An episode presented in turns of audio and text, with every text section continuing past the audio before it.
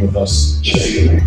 So let's start with Mr. Mathews. How did you get involved in the film? Just go right down the line. Uh, I just, uh, you know, was, I was, I did uh, Retrillian Dead, and I asked Tom if that had anything to do with me being cast in part six, and he said no. But basically, for me, it was just, uh, I got the size, went in for an audition for the, the casting director, and uh, is this thing on? Yeah. I don't think they're on. Oh, now it Yeah, yeah, Yeah. yeah. So one of No, it's on. Calls around. Um, and uh, I got a call back, and then met Tom and about 25 other people over at Paramount. Couldn't tell you where he was sitting because it's all kind of a blur. It was that me- between me and three, four other guys? Yeah. Something like that. And then we were off to the races. Hands down, he was the best. Oh, really? Humor, he could be a show, he did, he had it all. Not so bad. You were bad. Well, you guys fight chance, you gotta win the girl, you have all the elements. And Tom, how did you get started in that Friday the 13th? Oh, Tom, sorry. yeah, we're going down the line. Oh, okay. Are you Um, gonna swallow that microphone or what? that's a little disturbing. Can I get a little bit more, like, EQ, this is terribly high check. No, I just thought I was, um, how I got started this, I was, it was Paramount. Well, yeah, I cast, we always have, let's say, like, we all showed up at Paramount Studios, seems to be the, the uh, common denominator. And Tommy wrote this, I don't know, there's, a- there's a whole bunch of choices, I just remember showing up and driving home and saying, okay, you the man. That felt good. But I was thinking, but Yeah, I think I, didn't I tell you at the time? I think you did before I even left. That rarely happens. The directors don't tell somebody they have anything. And tell them, in fact, you don't really, you know, to have it. Usually, at first callback, second callbacks, all this kind of stuff that you call back to. It's, it's just, yeah. But back in the day, there was probably 30 of us that literally went up for like, there was a lot of cat. I mean, it was people that lived in the valley, their sons and the daughters of the people that lived there. It wasn't like YouTube and stuff. I Everybody mean, that looks like you. well, they would, yeah, they had, like Brad Pitt. I used to go with Brad Pitt. I used to go with um. Oh, yeah, you with- guys are twins. no, but I'm saying before anybody made it, Brad Pitt used to show up all the time. And, and uh, what's his name from from Ocean's Eleven? What's his name? Uh, George Clooney. George Clooney always wears because he was wearing black boots. He come Yeah. clicking in, and we did it. I mean, I saw Tommy in interviews, and maybe it was like a very small clique of people that happened to have that. It's not the way it is now. So, Tommy McLoughlin did a great job at writing stuff, and he gave me great freedom. My own experience with that, and he let me have the last two and a half minutes, where it was left to film. He threw a rock at me. He said, "Dude, we got two and a half minutes left. We're done here. Do whatever you want to do." He walked away, and it, he said, "If we like it, we'll keep it." And that was it. That's what I remember. One day, It was. that So, was cool, I gotta admit but, you know, but that's it's My true. favorite line of yours is, I never drove, dri- I've driven a house before. There was some, some light improv in there. But, but that scene when he's stacking the rocks, talking about the Indians placing the rocks here and this and that, that's all improv. This one told this one to go for it, and this one was off and running about this long story about stacking rocks and women. If we had an hour here, you'd go, oh, he's doing it again. No, go back and watch it, it's totally, do what you wanna do, and there they went. So I was like, oh, that's cool. You rarely get given that gift to like somebody trusted something with that. I mean, he said he was honest. He said like, hey, like we don't, we we're done. We got all we had to do, and it was it's just he's just a, a pleasure to work with. You, you trust the person who's actors who really figures the freedom. They've written it for you, and then they direct you for it. So you're basically kind of a bit of a puppet. You know, it's it's different. Like take Mel Gibson and like something like when you had oh, what was the right when you write and direct and do the whole thing, and all this freedom, and he just wrote it, and it all just made sense, and everybody had like a good experience on that.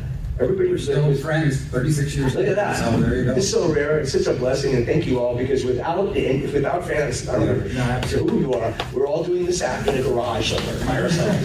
It's really true. I thank you very much for, for, for like, loving us through time and telling your children and all. How old are you? Three. Three. I met her earlier. She runs the house now. Next generation. Yeah, it, it is. We're lucky A enough. Cowboy shirt too, you're all right with me. I'm a cowboy. So same question for me? Yeah. Well, my story's a little my story's a little different. Um, I went in for part five, and um, Over at Universal. yes, thank you. Oh, wow. And um, and I got the job. And uh, the day that um, I went in for my wardrobe uh, fitting, and I had signed the contract, the director asked me to have dinner. and discuss the script. And I hadn't even read the script yet, so there really wasn't anything to discuss. And uh, it was also Halloween, and I had plans. And the next day, I didn't have a job because the director said I wasn't well enough endowed. So um, I um, did, didn't really think much of it. They had to pay me for it because the contract was, was signed. But then um, I went in for part six, and they said, pretend like you never met Frank Mancuso Jr. before, who was our producer. And, uh, and Tommy um, cast me. And I don't remember why he did, but That's you were great. I, Why else would I? that's all I wanted to hear. but um, it's just been such a blessing, and, and to sit here with this gang is just really super cool. And thank you guys. Me, I'm, uh, Tom took the biggest chance with me because I had absolutely zero experience in stunts or being in front of a camera or anything even related to where Paramount Studio was, let alone a movie studio. So um, I was the second choice. Uh, first choice, unfortunately, didn't deliver uh, well on the first daily that came back pretty much, and uh, the second choice was called. And uh, four days later, I was in Covington, Georgia, uh, putting wardrobe on and going to work for Tom. And going back on what Tom said about Tom McLoughlin, having zero experience, very simple, very clear, gave you a direction, and then just told you to embrace it. Told you what he didn't want, but then allowed you to take it from that point forward. So I knew he was military, so I. See, yeah, that's the big, that's, that's. And I, I still remember him telling just he, he can't look like a punk. He can't look, you know, he's got to look Like strong. you could do that. Universal Studios type movie, and I said I can do that. And, uh, I still remember my very first scene that Tom came in, and it was a side profile of Jason with a motorhome behind it rocking and turning, looking at it, just tilt my head a quarter inch, not a half an inch, not just a just enough to be acknowledged on camera, which still works today. Yeah. yeah. So I was just very fortunate, and I'm very fortunate to be here, and uh, appreciative of the folks around me that they allowed me to sit up here with them.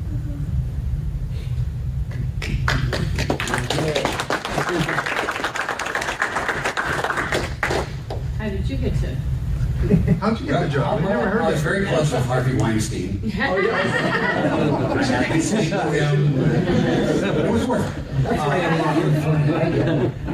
No, mine, it's kind of strange because through the 70s, if you were a filmmaker, and I was a wannabe filmmaker, uh, all they gave you was, you know, scripts that were in a forest with a bunch of women to kill, and just said, can you come up with something other than a mask? You know, because that's what we want. And they'd give you money to go and do that. and I didn't, that wasn't what I wanted to do. And so I had this love of gothic horror and wrote this script called One Dark Night, which is about a girl staying in a mausoleum all night, being you know, brought into a club, a girl club in high school. And uh, all these corpses came out and stuff, so it was completely different, you know, type of genre. And it was, you know, it became sort of a cult film over the years, but, you know, I did it. I walked around with the film cans, going to all the studios and stuff. Nope, nope, nope. Then I got a call and they said, you know, they need a writer director for the next Jason movie. And I go, oh, well, didn't the last one not do well? And it's like, yeah, well, well people were mad because it wasn't Jason and it was Foster. And, you know, and then it looked like it was going to be Tommy Jarvis at the end of the movie but then having a mask. And then we have to come a year earlier, because normally these things came out every two years. We're going to come in a year earlier, and we got to say, Jason's back, he's alive, whatever. So just bring him back from the dead. What else? Just bring him back from the dead. I can do anything else? Yeah. Can I put comedy in it? What do you mean? Well, I mean, I want the people to be likable and, you know, have a great relationship. So when you die, it's like, oh, shoot, I like them, as opposed to some of the movies where it's like, yeah, kill the bitch. So, because the crowd was like, you know, a mom, you know. So um, they let me go. I went across the wall at Paramount Studios. There's a cemetery there called Hollywood Forever. And I wrote it in the cemetery very quickly, you know, gave it to Paramount. They went, great, let's go. So off we went. And it was just fun to take ideas. Like the first movie I saw with my dad was James Bond's Dr. No. And I thought, what about if we had an opening where it's Jason instead of James Bond doing that? Are the fans going to hate this? I don't know. I got to do it. So I was just taking wild chances and trying to make something that would be different from the other ones. But the big thing was is that I wanted to make sure he had an agenda. He wasn't just going around killing people. He was going after Tommy, or letting him, bringing him back to life. And if you remember all the classic monsters, whether it's Frankenstein, Dracula, Wolfman, they never wanted to be that. They were happy, you know, even Dracula says to be dead, to be really dead must be glorious. And Frankenstein, you know, love, dead, hate, living. So I thought, same thing with Jason. He's happy being there. Tommy brings her up, so he's going to go kill this kid. Anybody in his way, down they go. Tommy's obviously screwed up. You went to just burn his body. Now he's brought him back, and now he's got to stop it. So both of them had agendas, which hadn't been done before. So it had much more of a story base, which I wanted to have. So you were really rooting. Bringing kids in was also something I thought, they're not going to let me do it. I can? Oh, great. And the kids have really helped you care more about what's going to happen. Also, the relationships between the two, I mean, Megan and I, there was like a little Yes. chance of romance there. so you- Exactly. The people got involved in the, the, they got invested in the characters and stuff like that, which we really hadn't seen before. And I just kind of like, you know, smart wi- wise guy humor back and forth. With big, you know, they would insult each other with love, but you know, sort of that stuff they did in the 30s and 40s. You know, that snappy dialogue. I like that hairy term. Hey Tommy, I got a question. Did you it just it just just came to me? Did you while you were done writing, did you think about like did you if you would have been left alone another one after that? Did you see the way that that would go on to like a, did you nothing like that? So No. just ended right there. No. Okay, because you, you didn't leave anything unended or whatever. Mm-hmm. Okay. okay. I did put up a hint of something, if I ever did, that's in there. Because people ask me about this all the time, and go, you have to wait. As soon as I come up with another idea, you'll see it We'll fulfilled. Which I finally did, and like three years ago, and wrote a script called Jason Never Dies. And right now, there's nothing I can do with it. I'm working on it, trying to, now they solve, solve the uh, rights issue, where Sean Cunningham now can do anything with Jason's mask in it, but he can't have the name Friday the 13th without getting Victor Miller's agreement, and Victor can only do Pamela up until obviously her death, and young Jason, he can't do anything in the mask.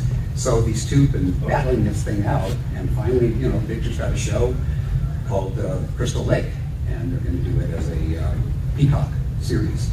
So some of the fans are going, well, how's he going to do the mask? The guy who's running it, blanking on his name right now, uh, he, show ran uh, Hannibal. Um, but I called him up and I said, I've got all this stuff for Hannibal, and he goes, I can't hear anybody. What if we call as a group? I can't listen because I can't, I can't say anybody, you know, I was influenced by anybody. But, you know, I'm going to still stay on the Jason one because I, I think if, as fans, I think you'd love this because when I was writing it, I was sitting in the theater going, okay, you know, I hear people reacting to this, no, yes, okay, yes, good. Because I miss that, you know, audience getting into it or like the credit card with American Express. Hmm. There was always somebody in the theater going, don't leave home without it. Everybody would laugh. He thought he was great. He's going to have a good time tonight with his girlfriend because he was the hero, and he was just kind of led into that. But I love when people participate, you know, get into the film.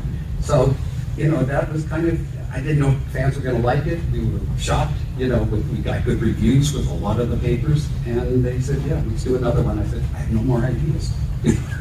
Tommy, at this point right now, if there was another one, would it be not Friday the thirteenth, the thirteenth? Would it not be the thirteenth part of this? I was just talking to a couple of people, going, isn't it thirteenth would be the next one? Yeah. So if there was a way to like start, because instead like have it start completely from scratch again, let it like bloom into something else, like, I don't know. Like, I just thought like nuke the whole thing else and there's just this little inkling of like starting back over again. Because the guy who wants to be dead, it- it's just interesting.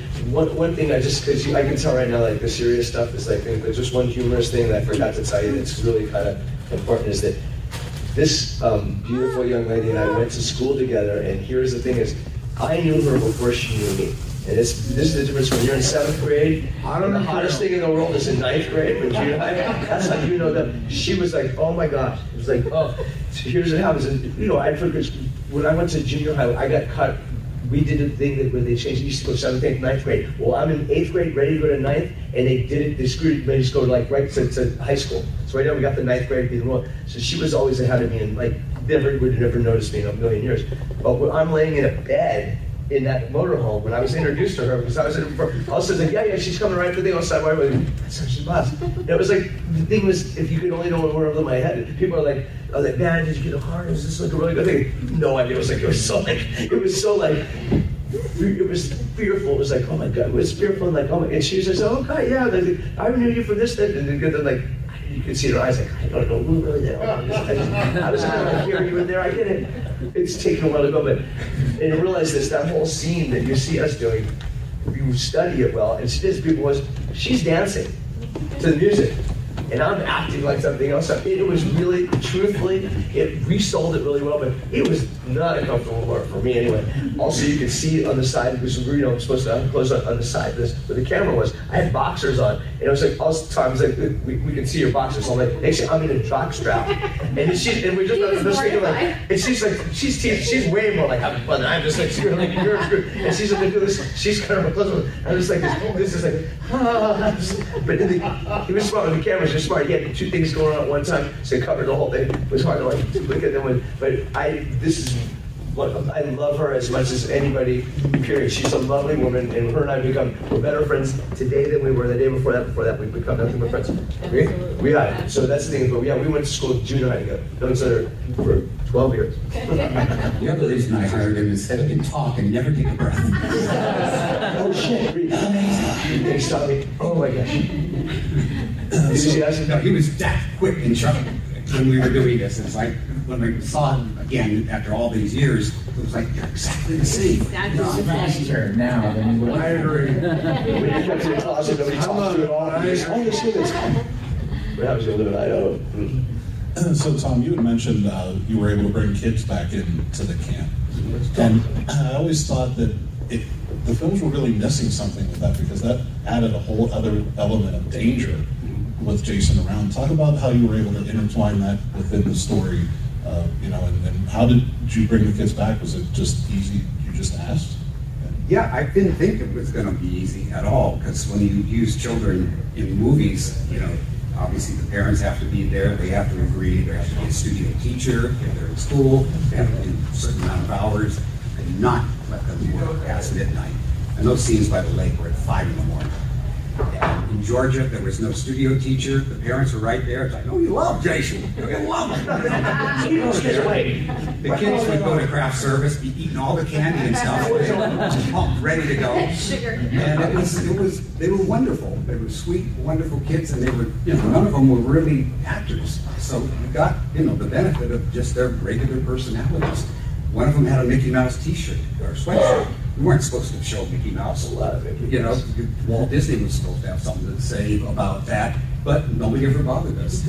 But the kids were, were wonderful, and the one that plays little Nancy, um, we recently re-hooked up with her, um, and obviously she's now got children of her own, and that boy loves Jason. And she wrote me and said, "Is there any way of getting a mask? I mean, like a, you know, like the ones we had in the movie."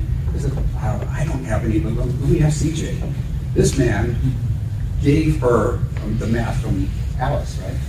Yeah. the Alice Cooper, when when the Alice Cooper video, I mean, incredible. I mean, that thing must be worth a gazillion dollars. Um, and he just, you know, out of the goodness of his heart, you know, gave, I said, don't let him take that mask to school whenever you do it. That's his college right Yeah, there. you know. So, I just saw, you know, I just, you just talk about kids in movies and stuff. I just saw Once Upon, Once Upon a Time in the West. Hmm. Charles Bronson and Henry Fonda. Henry Fonda was like, you know, every man in America wanted to be Henry Fonda. And he's the bad guy in this movie, and he's killing kids. Oh I was like, I was blowing my mind. Henry Fonda. Henry Fonda shooting kids. It's like Jimmy Stewart. I just take your picture on the kids flying over. It was wild. So talk about um, bringing comedy into the film. Uh, Horshack was actually in the beginning. Oh, Yeah. So talk about uh, what it was like working with him. Oh, it was, uh, yeah, it was great working with him. I mean, he was, uh, you know, I was a big fan of his from Welcome Back Kotter, um, as Horshack. Um, and, you know, he was just a sweet, sweet guy and, uh, had terrible death.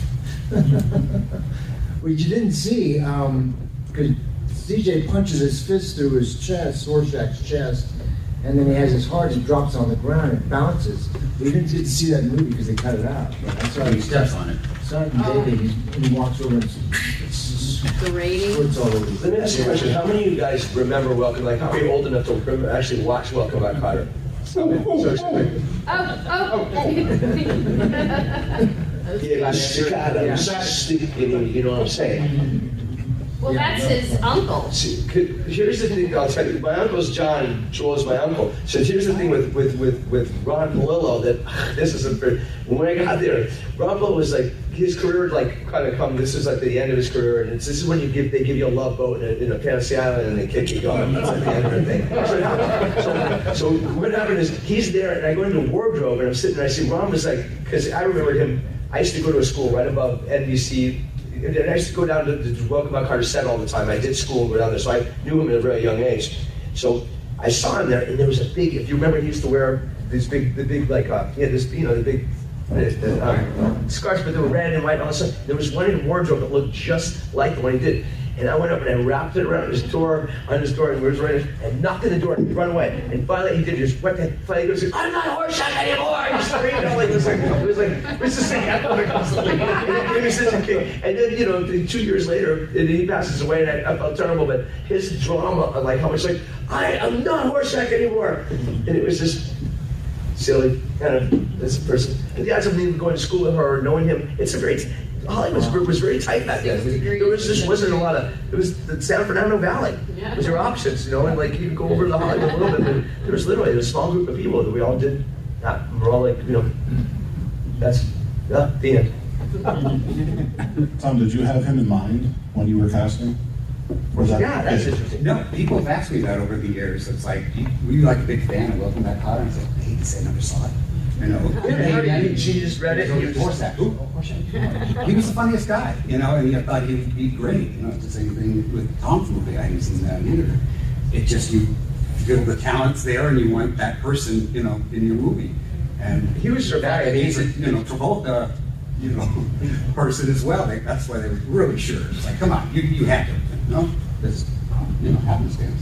Tom, I got one question for you. When you said before, when you were talking about the the the, um, the attachment that you had to the 007 thing, was there any problems with like since you had that beginning of it? Was there any sort of did you have a connection to keep it from being any sort of congruous, you know, like any sort of legal? Because it was pretty obvious, kind of like Oh, what yeah. you were trying to do. You know, back then people looked for a reason, to, like you know, do it. So there's nothing. You just get away with that. I was gonna- You you just do it and see if anybody squawks. I you. And they didn't like these movies at that time. I mean, the critics and everybody, you there was just us mud people. Did any friend ever, ever get like great reviews? Like, well, this is the one. I mean, it wasn't always because it was the people's choice. Well, what saved me, and I didn't realize it at the time, was, uh, you know, in, in theater, the thing called breaking the fourth wall, which is what you're doing in the play, and suddenly you look at the audience, is this making any sense to you guys? Anyway, and then you go back into the play. So putting the caretaker looking at the camera and going, some people have a strange idea in their head. That made the critics go, well, you can't hate the movie that's making fun of itself, and it really changed a lot of, you know, opinions, or starting with the James Bond thing, and realized this is not your normal, you know, Friday the Thirteenth. So that we got, you know, Variety, uh, New York Times, we had a lot of ones that, you know, actually liked it. Still said, well, they still have a body count or something like that, but the rest of it, that like the actors, was great. And you have all sorts of innuendos in the film. Tell them a couple of the, the things, the little secrets that you have in there. A little secrets. Well, like, The smiley face on but the tree. you have Oh, yeah. The books, yeah, there's a book. The books, the on- lightning that Yeah. that wakes Jason up from Frankenstein. Yeah, not- because not a- I, I thought, how else are you gonna bring something back from the dead? Have to do Frankenstein, and then I thought, I don't want people to think I'm stealing it, so I put Karloff's Market, you know, in the background. So And then Cunningham Road to give tribute to Sean Cunningham and Carpenter. And, you know, so I tried to put as many, you know, things that I thought would be fun to discover. There's so much genius in that film, Tommy. It's like literally, if I could find one human being that could do that, so many things are like, all out. You just said so many things. that You were so well tuned into that. Like that was a well-oiled machine. Were you happy at the end of it when you looked at the movie? You said it. Were you? I know that you would like to, but maybe kept some more like stuff that they wouldn't let you. Because do you realize this? I believe I'm saying this. When I got stabbed in the head, you actually see because the knife came and CJ had his, and he was brilliant at this when he, he took care of her in that bathroom and slammed her all over the place, she literally got slammed all over the place because he could gently slam you and not break your bones. And he had, as I remember, there was like a done, was a piece that was a collapsible knife. It's, it's picture of this. I don't see was done opposite. Like, the knife's completely collapsed. So all of a sudden I'm dead. Snaps up and I start driving again. So if you would have kept the whole thing, you would have seen that knife. You would have never known it didn't go straight into my head, and it would have been like X-rated or whatever. It would have been like that's the way they did that back then. So, you know what I'm saying? So they would have done all that. But when you look back on the movie, was there was there anything that like were you happy with the movie? Yeah, I mean, basically, it's the director's cut with some trims, you know, at the end of the kills. It's basically all they did because some, something get cut out. He said, no, it just, you know, when they squish the. It's editor pleasure a lot of times. You It's a pieces pleasure of brain, away from you know, come on. You saw all three heads get decapitated at the same time, which was a really difficult special effect to do. So Do you ever have any of that footage left? Sorry? Do you have any of that footage left? It's not in the truck, it's actually out in the truck, right now, it's in the truck. It's in a box somewhere, and nobody's found it. you know. Wouldn't be amazing to do a? It is probably somewhere. Cut? You guys heard that? It's on, it's on the, it's on the, you know, it's on the, uh, the, the the floor of the, the editing floor. So much stuff, great stuff.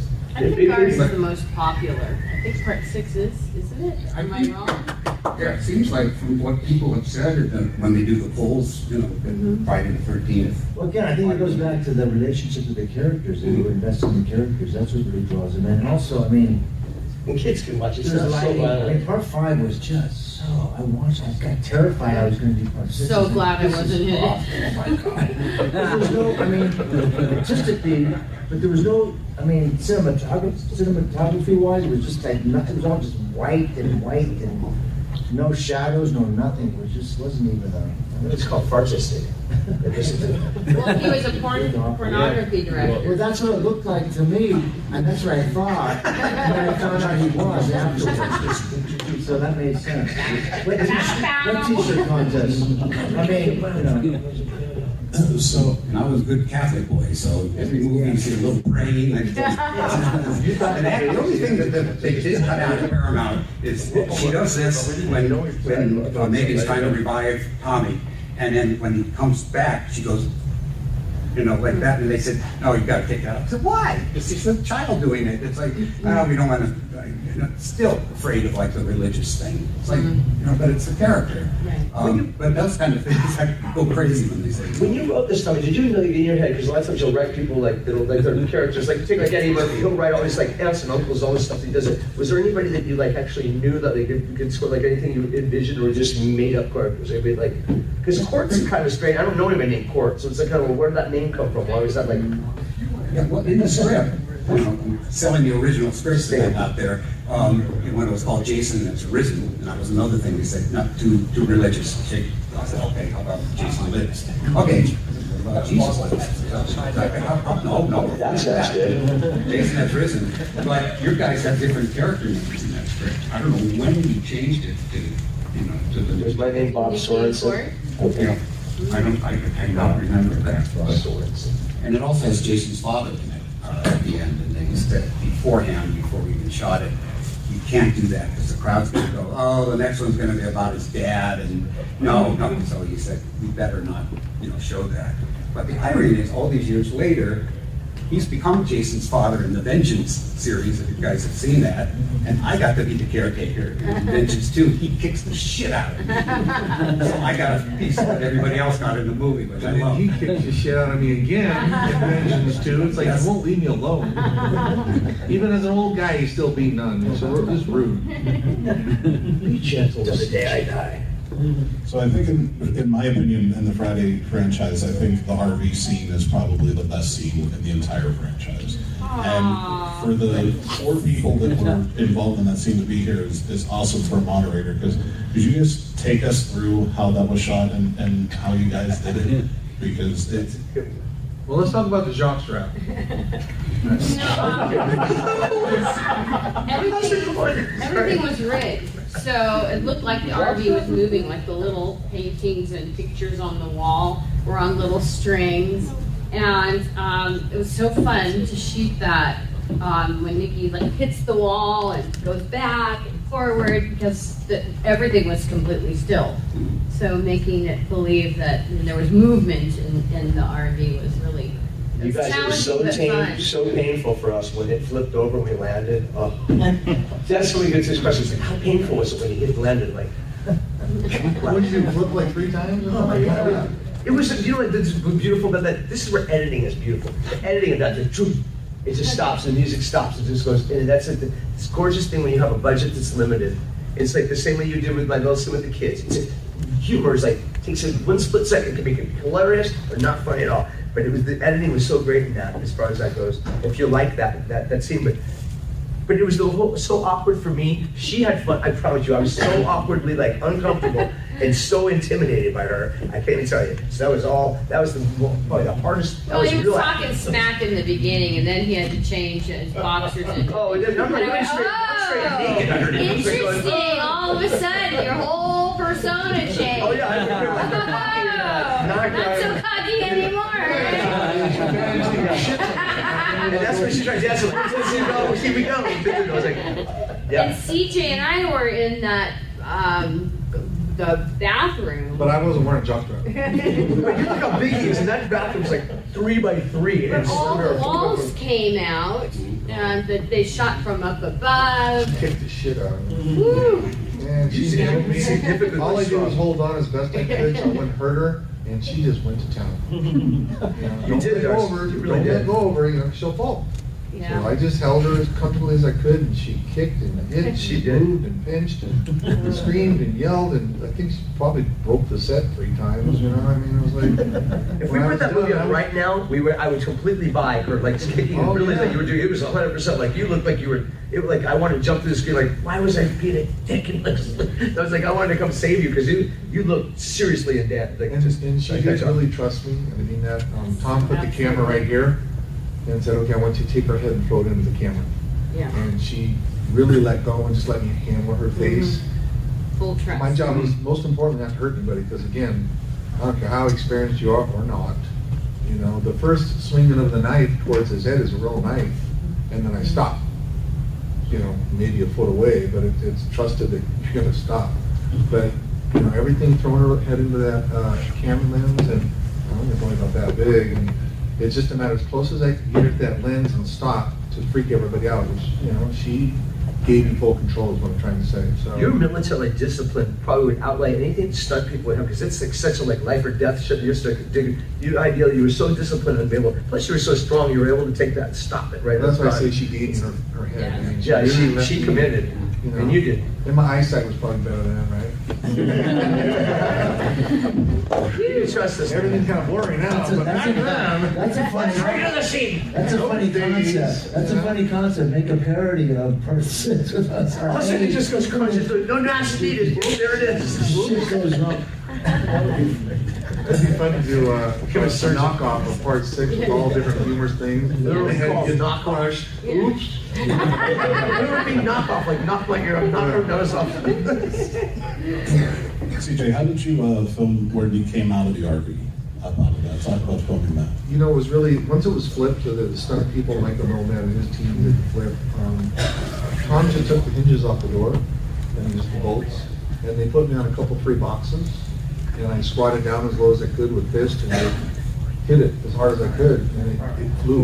We all just, we all just kind of, I was looking, they're looking at me, I'm like, "Ooh, that's pretty cool." It just flew. I mean, you know, the adrenaline's at that point, and then my job was to step out with one step without a quarter inch down.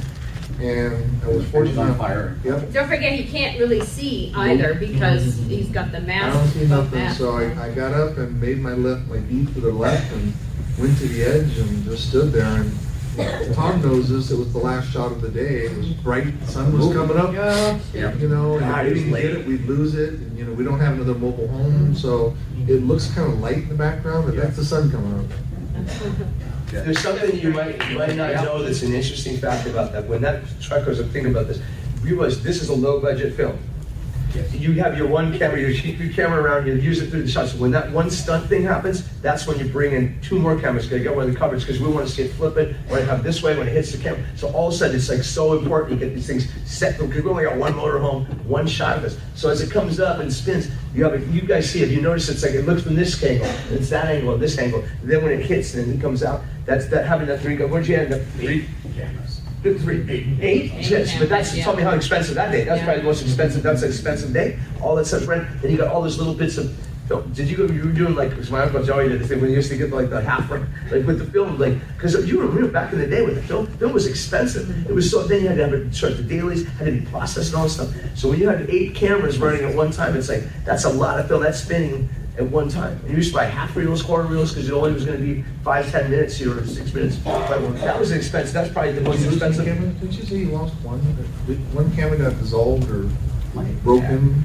I forgot about that. The Pyramid, they should have had some insurance on that, but the film was expensive. Um, Yeah, I mean, no one had ever done that before, flip the motorhome. And so to the stunt people, I said, well, how are we gonna do this? Because somebody's gotta be driving. And he said, yeah, no, we've got a guy who's gonna be great. You you know, we don't really care about it, he'll do it. He's always Don't worry about it. His wife hates his kids act better. Well, you it did get, it did get laughable, uh, but I said, can we do something? I don't wanna see the thing collapse or hurt anybody. They built the whole cage in there. So they built, yeah, they built, reinforced it with steel and things, so there's no way it was gonna fall. And they brought this guy in and, you know, he was a good old boy from down south. So on the day we were shooting, the last sequence of the movie, you know, everything had to go right. You didn't have a second motorhome and stuff. You know, you had to, you had a certain speed to hit a ramp and go airborne. It went much further than expected. It was beautiful though, We had a looked, it looked so damn good. When the stuntman arrived, he was in an Evel Knievel jumpsuit. That's a little. Oh, shit. You know, Fire returns. I thought he was gonna just, you know, you know, get us. Give me the money for the roll bar, we'll take her out. But he got in there and he did it. He made it work, and you know, he came out of there, you know, like because his head was on, you know, the force of that. But he did it. He did it great. I was on my knees, literally praying through the whole thing. Don't get. It really was, it was edited, so it, it is, every time I watch it, it's remarkable, it's so, they go boom, that silence of it is just like, so, it is. it's- I don't want, it it had nothing to do with it, but I'm saying, it was brilliant, the whole feel of it, it was so, the silence of it going, the music going and then stopping, and hitting, and him popping up, it's like, it just was, it was well I got done. a question. I'm sorry, we don't even. You, you sure it's always good, you guys Did you know we went to junior high together? I gotta go, but it's been a pleasure. So Tom, you're obviously a horror fan, and when you were watching CJ come up and then stand at the end, did you know you had something special in that shot? Yeah, yeah, I did. Somebody made a poster that we have over there of, of him standing there, and it's exactly the, the right image to me for the movie because it's like the caveman standing on top of the dinosaur. You know, I've conquered this big thing, you know, and yeah, to me that was that was it because it's always about killing a monster, right? And you know, we're never going to stop him, but certainly any, anything else that he can nail, he'll do it. And just yeah, the, the image is always wonderful. And one last question for me before we take it to the audience. Uh, Tom, CJ, talk about the ending and filming in water. Uh, Is there anything worse than filming in water? There, there are four bodies of water for that scene. One of them is Tom McLoughlin's mother and father's pool in the backyard. One of them is a stagnant lake in Covington, Georgia. The other is a six-foot pool at USC, I believe. And the next that is the twenty-foot diving pool, which is the other body of water that was used. So it's four different bodies of water that one scene. So cold, different. Uh, Safety divers were amazing. They, that's a real chain around my neck. They put me on two center blocks so that they'd always take me to the same location at the bottom of the water. Um, Signal for air, they'd come in and put the regulator in your mouth and clear it because you can't see anything. You know, you, you only have one eye to begin with, but black. Put, Tom put tarps around the pool so it's dark and you're kind of at the mercy of everybody around you or their good faith. Um, but I, I still always talk about the, the scene where they had to do the hit on the uh, mask, and uh, Tom asked their mom and dad if he can do it in their pool in their backyard. and I think going down to the the pork place or something to get some guts and shit. and, I- and I recall, if I recall, unless I was just dreaming, he promised mom and dad he'd clean the pool after. Yeah, how to get new filters. Yes. stuff. So when when you think about it, that's how that, that scene of four different bodies of water, Tom are in two of them, you know, um, actually three of them. He was in the Stagnant Lake too, in the boat. But they also moved that over to the six-foot pool to finish out where it breaks and everybody goes to the bottom. And Tom was underwater, and he probably conservatively did ninety-five percent of his own stunts underwater.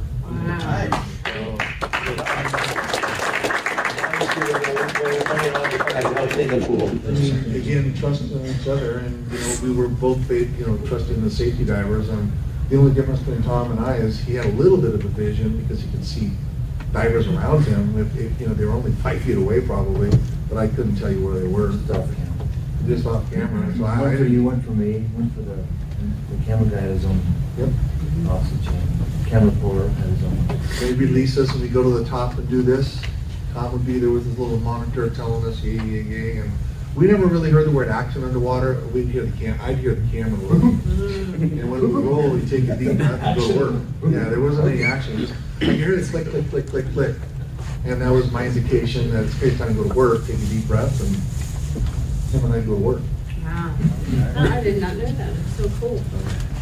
Tell me, let me ask you, a it seems like after you said five, you were like so like disciplined. At what point in six do you like, this is like, this is good, this is like, you were like, you know what I'm saying? Well, the script, I mean, yeah, after talking to Tom about it. I don't mean to take your job. and it's- We're all separated. Are you back from the bathroom?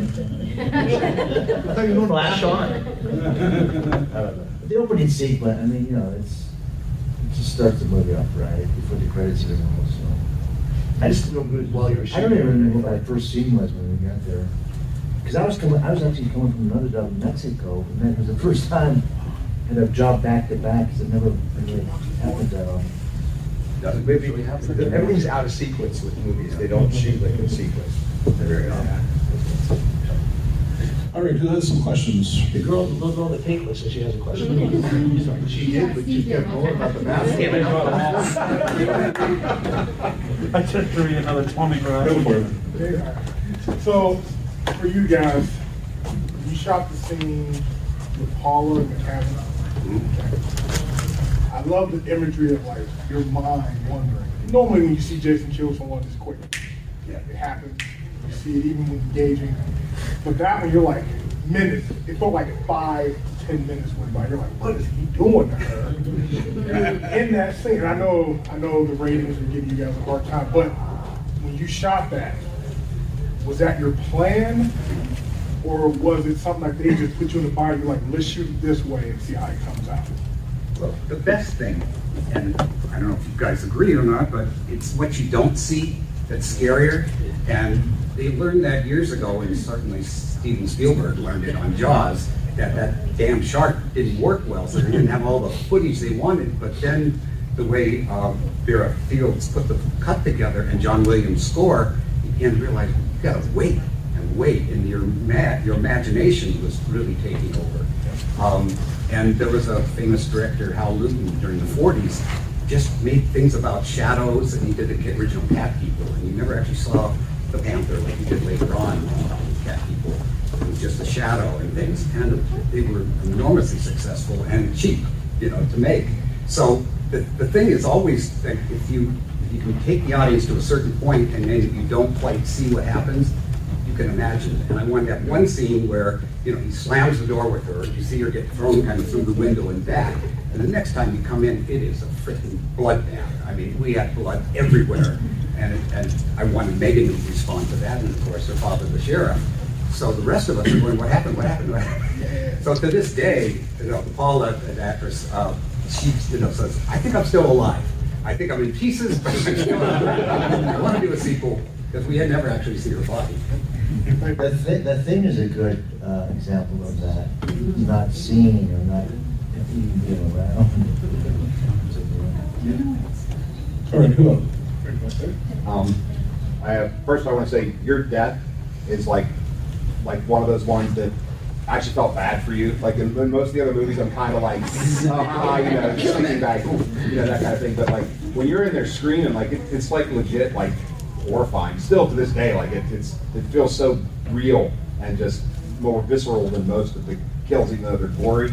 But it's like more of that, like, please don't kill me. I don't want to die, mm-hmm. and you you're gonna die, and you know that's coming. But She, you can tell she's really fighting for her life. yeah, exactly. And it's exactly. real. I mean, Guess she does a good job. what? They brought me back in vengeance because you never saw me dead. so I'm back as Nikki. Oh, that's 36 cool. years later. How's your face in that one? Is it on? I'm scarred. I was like, you gotta do something. Scars and no teeth. But my question was actually for uh, CJ. Uh, we talked a little bit when I met you in there about um, your gait, the way you walk. And the way you moved, and it's very different than all the other Jasons.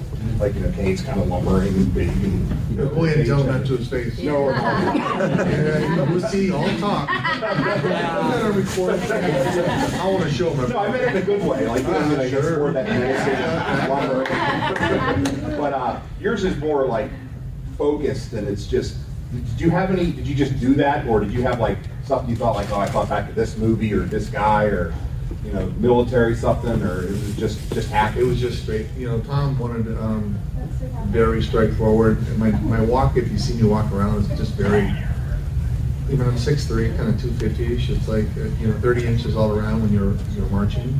Mhm. And it just became natural after forty-nine years ago, being in the military at seventeen. It, it's just what I do, how I walk, and I had the physical structure. So Tom was very clear, like I said, directionally, of telling you the movement he was looking for. Um, didn't want a robot completely. Didn't want you to have dumb. Wanted you at least be appeared that you're starting to connect the brain cells, the dots, so to speak, as you're going through this process. Um, so don't make Jason look dumb in so many words. So for me, it was just really solid walk. And to be quite honest, part of the other thing is when you're wearing a hockey mask and you can only see out of one eye, you have no peripheral vision, you can't see your feet. Make sure every step counts. That's- yeah, that's- that's kind of what it Because if like. you don't hit it, you, you're gonna go down. So I challenge anybody to put a hockey mask on and black out one eye and walk through the hallway. You get, you- you don't see your feet at all, just for the record. You don't see anything ninety degrees left or right. You just see directly in front of you and those hills and walking and going through the door, like Tom said, okay, we're gonna do a door shot. Try to get through the door and don't fall down. Because if the other piece of that wood as you go through is gonna twist you. You know, going out the side of the cabin was about a twelve inch drop.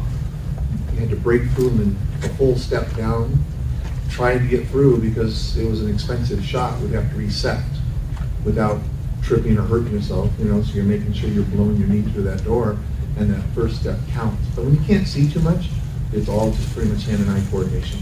Use the force. Yeah, it's, it's, it's, the- for me, it's the I come to the the embodiment of Jason, like, Yeah. that, that, that singular. I've been very fortunate because it, it's been a characteristic. I mean, I, you know, Keenan and I are good friends, and I remember when we did part seven, the first thing I said to him was, "Why are you breathing? He's dead." I did. I said it to him. And See, you'll say it to his face, says, Damn, you're right. So we had to do it forever. So every time you see him, he's doing this. He has to because he did it in part seven. But he's dead. You don't need to breathe. but you know, you pick up that trait once you carry it forth. You don't want to be too inaccurate when filming to film. So he carried it through four of them, and he did. I had a Terminator thought in my head when I was writing it, but we had Dan Bradley, and if you look at Dan, the daytime stuff, with the paintball, he walks different than what CJ does. And I think with the cuts, you don't really notice. But, you know, when he came in and he was the way he was, I went, just, do what you're doing. you know? And only occasionally would I, you know, have him, you know, snap his head or, you know, do anything that was a little robotic, but we just put it, you know, through, I don't know how many volts of electricity. So he shouldn't, you know, lope along. I didn't think, you know, it had to be, you know, a machine almost, but not, he's still human, but not, you know, he's, he's undead, but he's not a zombie.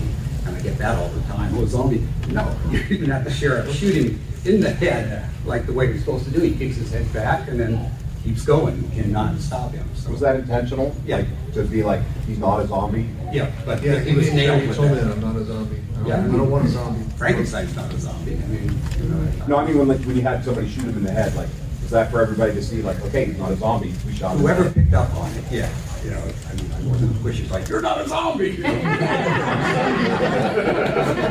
All I know is that snap your head back and bring it back forward real slow. Okay. Just every time I got shot with the shotgun, I'd pull back into the ground and then pop up.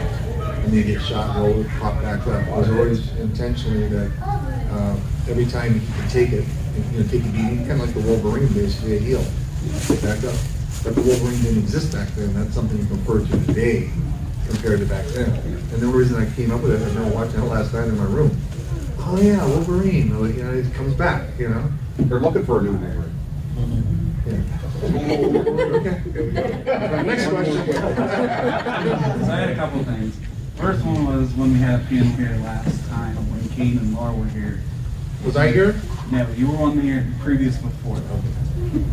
So it wasn't a good panel. They asked, yeah, so anybody watched part seven, is it your favorite at the beginning?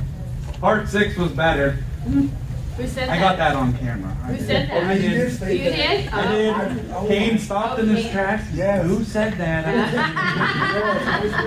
he said Oh, he'd he get me doesn't later. like that. Yes, I, I know he has a sense of humor. Yes. You guys Oh, I, I, I love, I read, I love I got Nessa. them, just so for the record. I've been on panels with both of them. Oh, that's interesting. uh, part six, though, I, I look for little stupid things in the movies. Uh, you did a lot of stuff like you were saying. There was one scene with the paintballers where he takes a swipe and all three heads come off. For the longest time, I'm talking probably 20 years, you see that hat when they drop. Um, we were, were rewatching it before the weekend. I said, watch, watch, watch. It's now gone. Oh, how, how is that possible? I don't know. Somebody must have caught it somewhere and took it out. I never noticed it. So this, can they just like take stuff out of the Oh, yeah, movies? digital. Oh, yeah. Oh, wow. I thought maybe it was something that you knew about, caught later on, No, like, oh. I never noticed it, but I don't What's know the what old we could have done version? other than, you could actually sort of leave things out now, digital, but you couldn't film. Yeah, it's just little stupid thing. you catch in. And I was like, watch for the mat. And I was like, shit. And then you gotta get it on VHS. Yeah, so now I gotta go back. I'm like, Dad, how do you work The this? real deal. Everyone put your hands. I might have a podcast.